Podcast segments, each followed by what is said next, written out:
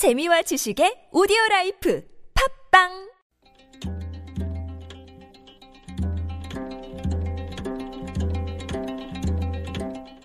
한문학자 장유승의 길에서 만난 고전 비가 많이 내리면 때로는 강물이 넘치기도 합니다. 그렇지만 아무리 비가 많이 내려도 바닷물이 넘치는 법은 없습니다. 바닷물이 끊임없이 순환하기 때문입니다. 뜨거운 태양은 바닷물을 증발시켜 수증기로 만들고 수증기는 하늘로 올라가 구름이 됩니다. 구름은 비와 눈을 내리고 비와 눈은 강으로 흘러들어가고 강은 다시 바다로 흘러들어갑니다. 이처럼 물은 끊임없이 순환하므로 바다는 마르지도 않고 넘치지도 않습니다. 물이 순환한다는 사실을 몰랐던 옛날 사람들은 바닷속에 거대한 구멍이 있다고 생각했습니다. 바닷물이 빠져나가는 거대한 구멍을 미려라고 합니다. 꼬리미, 마을려.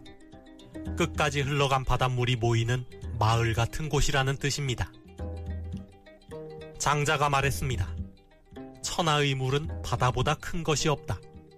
모든 강물이 끊임없이 바다로 흘러들지만 넘치는 법이 없고 미려로 끊임없이 빠져나가지만 줄어드는 법이 없다. 장자 추수편에 나오는 말입니다. 비가 아무리 많이 내리고 모든 강물이 바다로 흘러들어도 바닷물이 넘치지 않는 이유는 미려로 바닷물이 빠져나가기 때문이라는 것입니다. 옛날 사람들은 바닷물이 빠져나가는 거대한 구멍인 미려를 백성의 세금이 새어나가는 구멍에 비유하곤 하였습니다. 바다가 넘치지 않는 이유는 물의 순환 때문이라는 사실이 밝혀진 지금 바다 깊은 곳에 바닷물이 새어나가는 미려가 존재한다고 믿는 사람은 없습니다. 그렇지만 세금이 새어나가는 미려는 지금도 여전히 존재합니다.